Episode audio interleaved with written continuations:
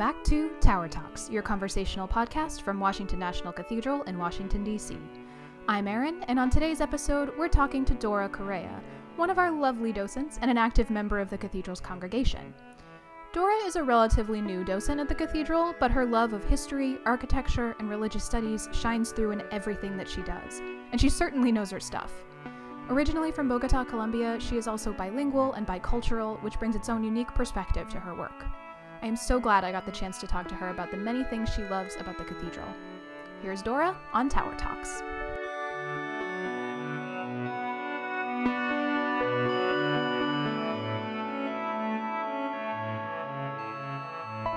Hey, Dora. Hey. How are you doing? Good. How are you doing? I'm good. You know, hanging in there. keeping on, keeping on. Thank you for taking the time to speak with me. This no, is really great. No, not at all. Not at all. It is my pleasure. Believe me, it's my pleasure. So, to start, would you mind introducing yourself for the folks at home? My name is Dora Correa, and I am a Washingtonian of about 30 years already, but I have sort of two sides of my personality. I was born in Bogota, Colombia, mm-hmm. and came here when I was very young. And I have had the blessing, I've had the great fortune of being able to sort of use those two sides of my heritage. I'm bilingual, bicultural, and throughout my professional career, I've really taken advantage of that. I had a very long career in international development where I worked in both Latin America and the Caribbean.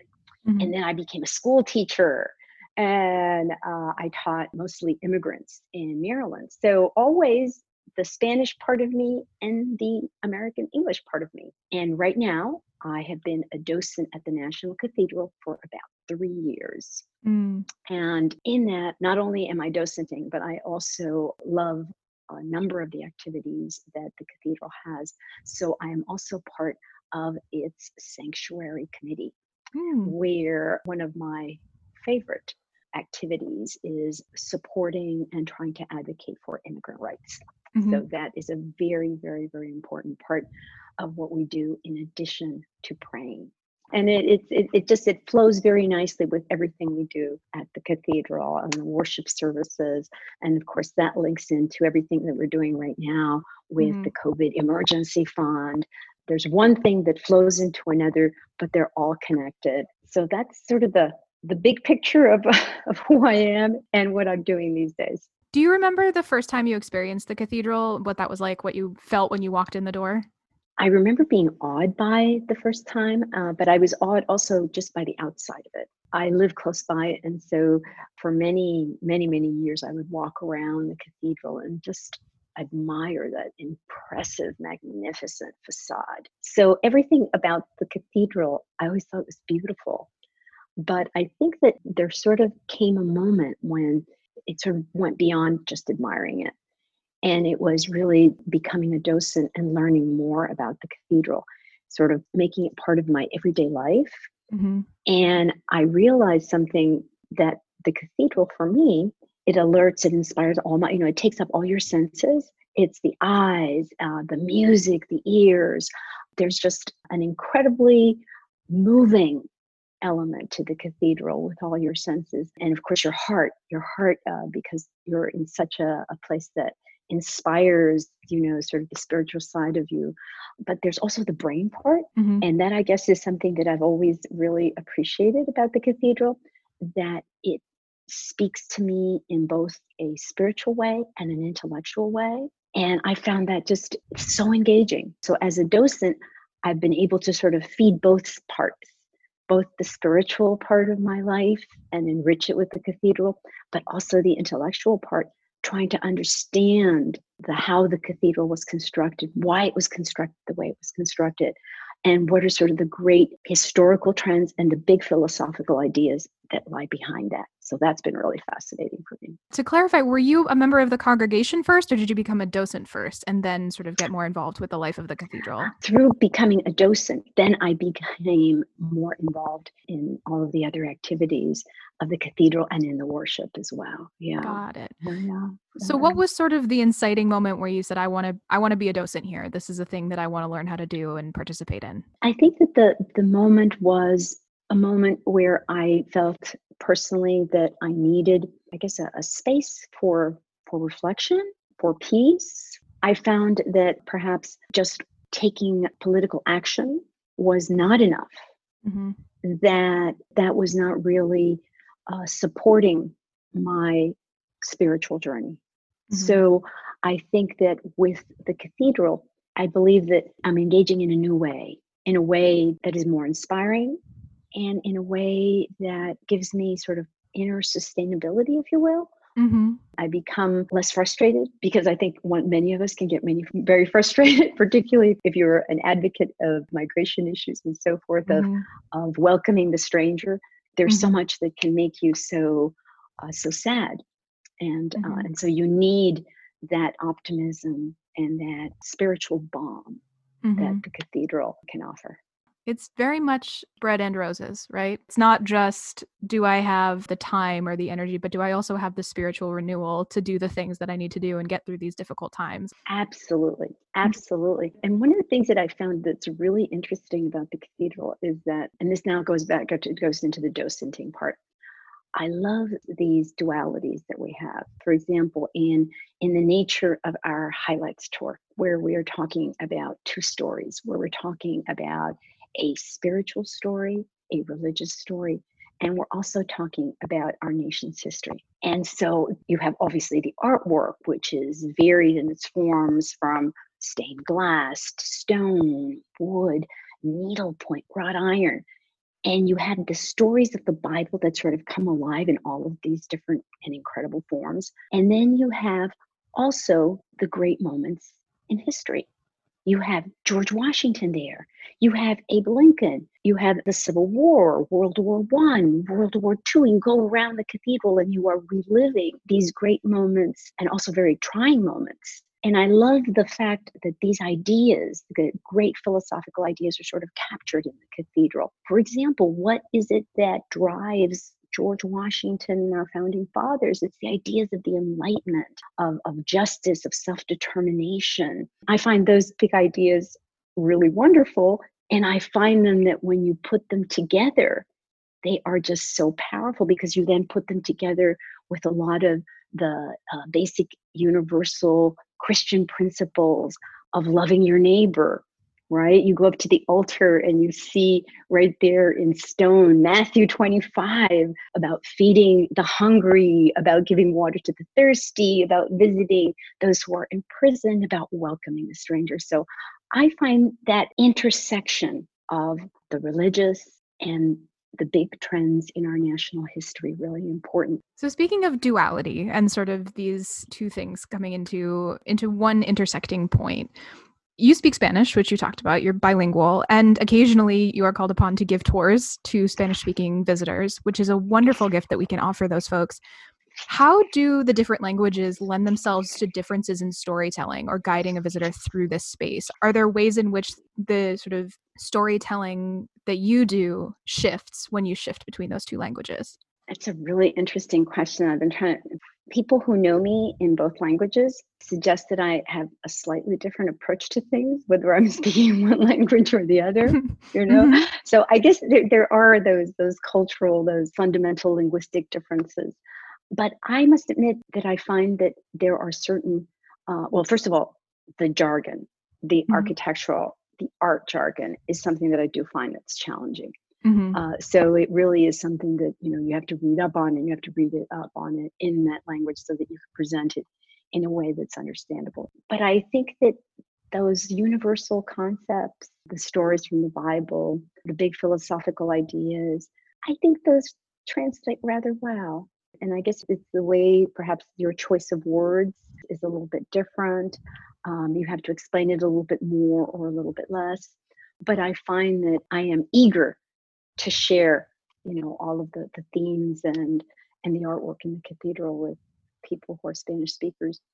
I even love the fact that in the, the cathedral is so rich with artwork and so rich with allusions and references to almost everything that you can even find a South American window. So even when I've had uh, visitors from South America, I can always lead them to that window. And there you can see South American founding fathers. There you can see Simon Bolivar. You can see uh, San Martin. So there's something for everyone in the cathedral.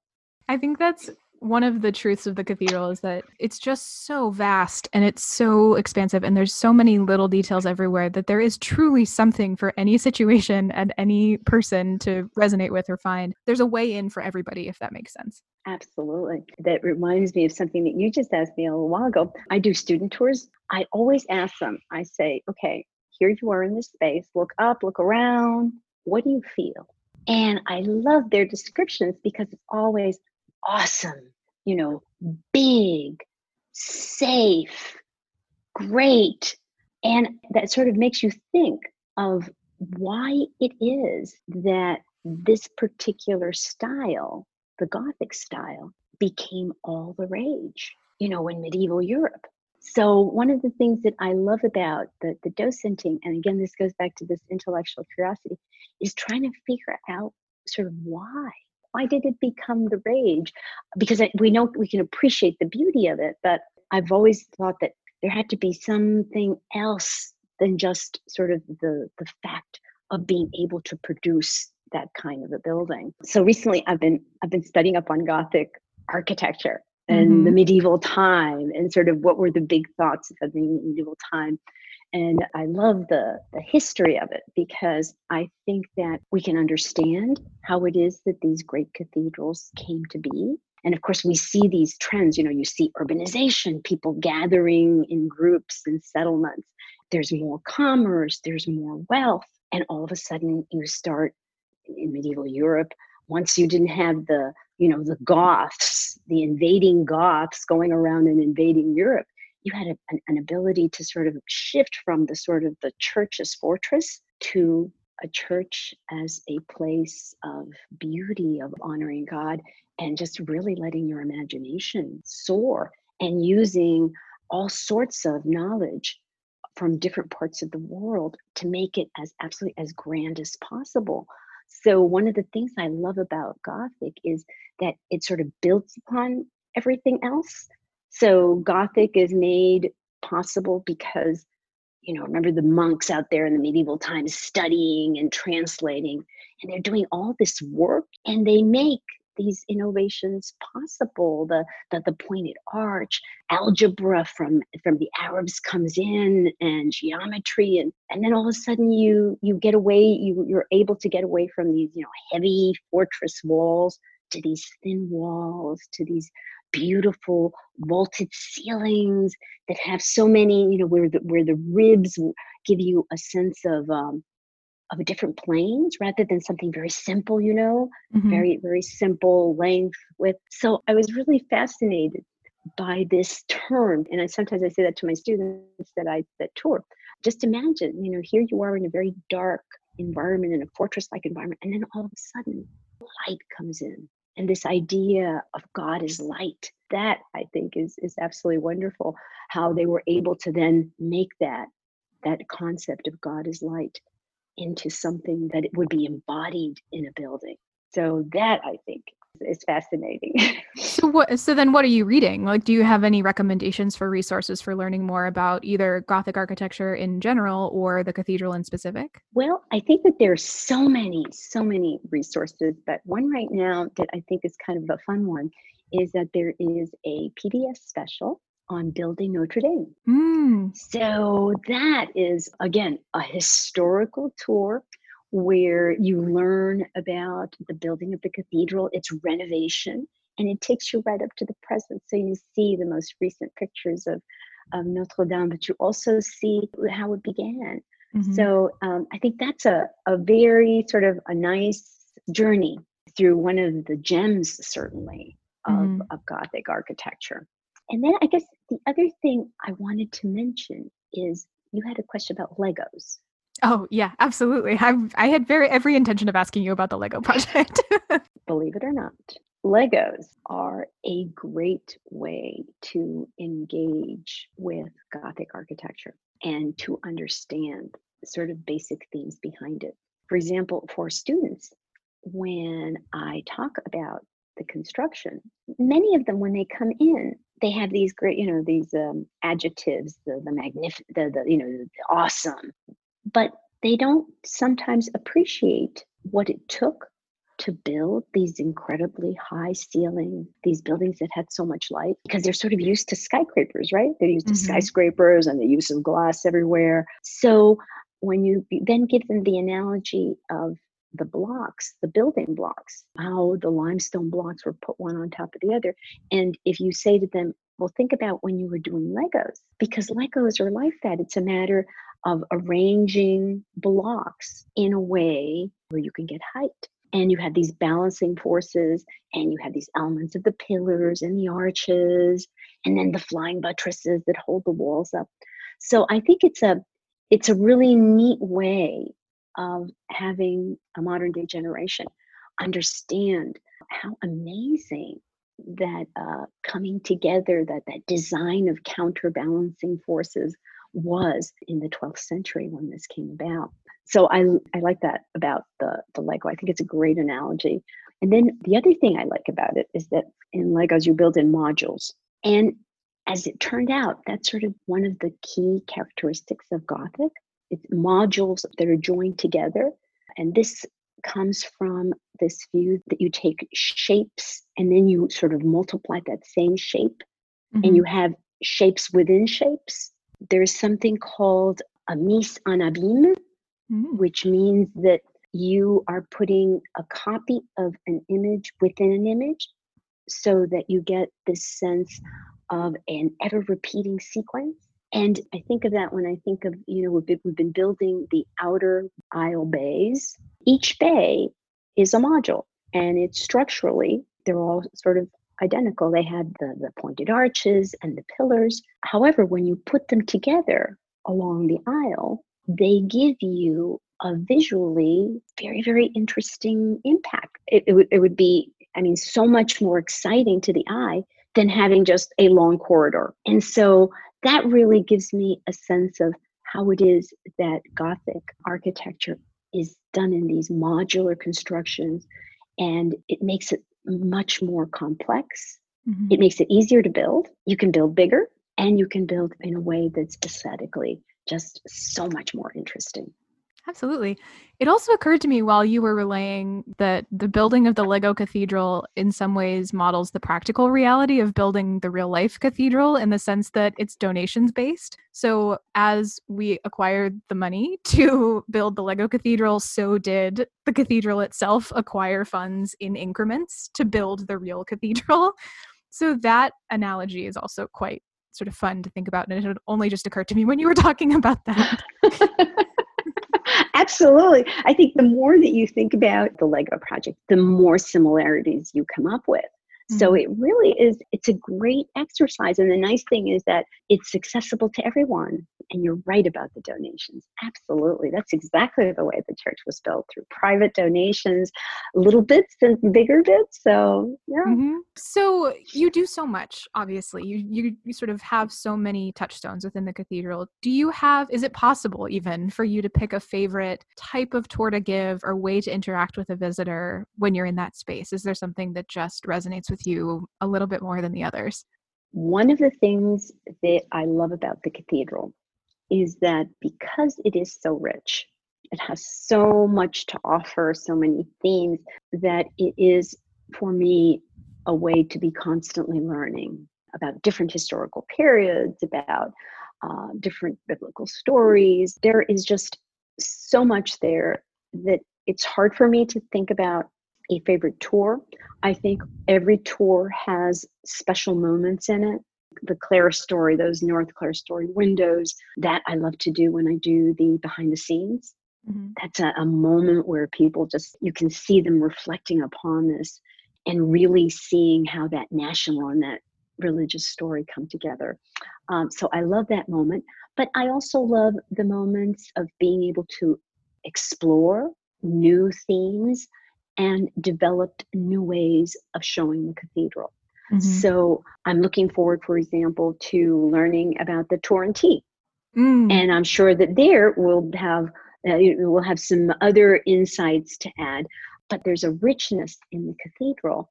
I think that we will constantly be exploring, and hopefully, uh, we will be offering it in a way that will show people that there's always something new. Mm-hmm. You've done the BTS, you know, you've done the behind the scenes, you've done the highlights, but look, there's something else that we're going to do. So um, th- those endless possibilities are what really drive me and, and what I look forward to. So can't yeah. wait to get back. Makes sense to me.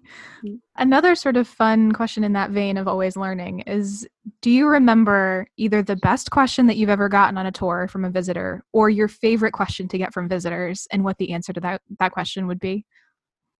I like those questions where people ask, for example, why is Woodrow Wilson buried at the cathedral?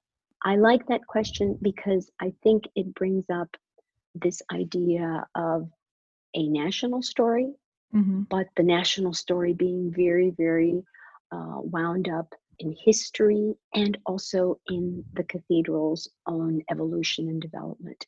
That connection between the dean, the grandson, and the president, mm-hmm. um, and, and that personal relationship that made it such that it had to be the cathedral where the burial place would be. I also love uh, the space window, the relationship of Michael Collins coming to inaugurate that window uh, when when he had a very again a very special relationship with the cathedral when he as a young boy went to St Albans. Mm-hmm. I also uh, love these stories about Rowan LeCompte about you know coming to the cathedral at a very young age and doing his first window and then falling in love and spending his entire life doing those gorgeous the creation window and the uh, and the 18 windows of the clerestory i mean those are when people ask about who did this i think that it's a it's wonderful to be able to talk about the love and the passion that these people felt for the cathedral the other one is Frohman. My God, another one. Frohman comes in and he's the architect, and then he stays throughout his entire life and just really makes the cathedral, for me, not just another Gothic cathedral, but a really an American Gothic cathedral. I love the idea of the cathedral as an American cathedral. And I love it when you come in and you see George Washington on one hand and you see Abe Lincoln, because I think the cathedral is the promise of something new. It is the promise of America. So I I, I love those questions where uh, you sort of melt history and that personal element into mm-hmm. It's almost impossible to answer this question, and I apologize for asking it in advance. If you had to pick a single word to describe the cathedral, what would that word be and why? I think the cathedral is magnificent.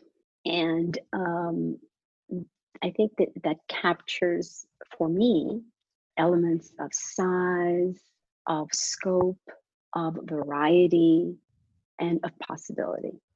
Is there anything in particular that you're really looking forward to returning to when we're able to reopen and go back?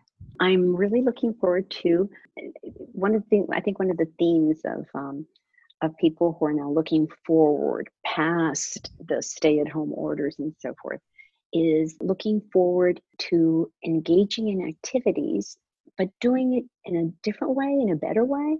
So I am hoping that we will be more creative, that we will be more innovative, that we will be able to offer different types of tours, tours that appeal to different interests and different sensibilities, and do it in a way that's, you know, that really maximizes this absolutely wonderful combination of the spiritual and the intellectual. That's a wonderful thing to hope for, and I hope we can live up to it. One can always strive, strive, yeah, strive, we strive. I look forward to that too, actually. There's been a sort of forced adaptation in the way that we're thinking about the cathedral and what it means to be a public venue and what it means to be a place of national significance and how can you balance needing to protect a community and be safe and also wanting to share a very in person experience with people. So there's a lot of ways in which those questions are very present for everybody in the cathedral, but I think particularly for anybody who interacts directly with visitors. So our docent corps, our visitor program staff, our events team, and the worship team, certainly, how you move forward from where we are now. And that is sort of a wide open highway of possibility. and it's equal parts exciting and challenging and also a little intimidating. a little intimidating. But you know, I've been so impressed with what the cathedral has done during this time. Mm-hmm. I think the services online have been amazing. And, and I think that the, the reception that they've gotten when you look at things like views and so forth, I think it's really good. I think that this has opened up a whole new area, a whole new audience mm-hmm. segment. And so I think that we can now build upon that, even though it will be, you know, there, I'm sure there will be sort of awkward moments, you know, the masks and uh, you know what to do about masks, face masks, and so forth. I'm sure we'll, we're gonna we're gonna adjust. We're gonna mm-hmm. get through this, and um, and we'll be offering something absolutely wonderful to our visitors. Thank you so much for taking the time. It, it I cannot tell you how wonderful it's been just to hear your voice. like listen to you for a little while. Also, you have a very soothing voice and always have, so it's just nice to reconnect with you. the soothing voice that comes from my my docenting, right? Where you have to soothe people. You don't Absolutely. want to get that. Yeah, yeah, yeah, yeah. There's also there's sort of multiple ways of doing the docent voice. There's there's no other way to put it. So there's a large and in charge. Like I'm here to like project and be loud and tell you what's going exactly, on. Exactly. Exactly. Absolutely suits like for certain situations, especially like you know real punchy eighth graders. Like oh, I yeah. get it. Yeah, yeah, yeah but you have that voice where it's like no you're going to listen to me because i am little i'm going to draw you in and i envy that because i'm a large and in charge gal like that's my voice you can tell so your voice is very soothing to me and very welcome in this time i'm glad well, anyway, I don't want to take up too much of your time, but I really, really appreciate you talking. Oh. Erin, I, I hope I hope this turns out to be something that, that people will find interesting. I'm, I'm mm-hmm. it may be a little bit obscure, but oh well. Yeah, I mean, I don't think there's anything wrong with a niche audience, put it that way. Even if we reach 20 people, that's 20 people that have taken something away from this. So mm-hmm. thank you so much, Dora. I appreciate well, it so much. Thank you very much, Erin. Thank mm. you very much. And thank you for, so much for, for thinking of me because I I don't have the you know the years of experience that God Andy, forget it. Mm-hmm. Um, Joe, no way. And even Camille, I mean, Camille is totally out of my league on. I'm a little novice. I think it's an interesting perspective, though. Yeah. I am also a novice. I've been here like a year and a half. And sometimes yes, they tell me yes, these stories, and I'm like, I will never know all the things that you know. So it's nice to get the sort of diversity of experience right, and right, right, breadth of experience and all that kind of stuff. I also hope that, you know, these interviews exist in posterity and sort yeah. of moving forward, we're sort of preserving a snapshot yes, of the cathedral as it is now. Absolutely. Mm-hmm. Yes. An impression from people about it. Yep. Um, because we all come at the cathedral in such different ways. Mm-hmm. Very well, cool. Very cool. Thank you so much. I I Thank look you. forward to seeing you in person one day. yes, one day, one, one day. day. We're all hoping, right? We're all yep. hoping. That... Fingers crossed when it's safe to do so. But I know. All you right, take well, care, okay, Erin? And thank too. you very much for thinking about me. I really appreciate it. Absolutely. Stay in touch. Mm-hmm. Bye. Take care. Bye.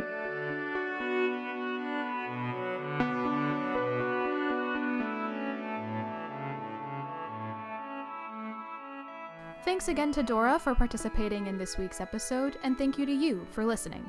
Remember to check our website, www.cathedral.org, to stay connected to the cathedral via virtual tours, worship services, activities, and other great online content. Additionally, as Dora mentioned, the cathedral is always working to find ways to care for the local community. One opportunity coming up is our Pack the Truck food drive on June 10th and 11th, 2020. We're partnering with the Capital Area Food Bank and the Emergency Child Care Initiative to distribute non perishables and baby items to folks who need them. Thanks also to Atmosphere Lighting for lending us their truck. Drop off is contactless, and folks are asked to please wear a mask when dropping off items. For more information, please check out our post on Facebook, linked in the summary of this episode, which has all the details. As always, we hope you are safe and well, and that this podcast brings you one step closer to the Cathedral community. We look forward to connecting with you again next week on Tower Talks.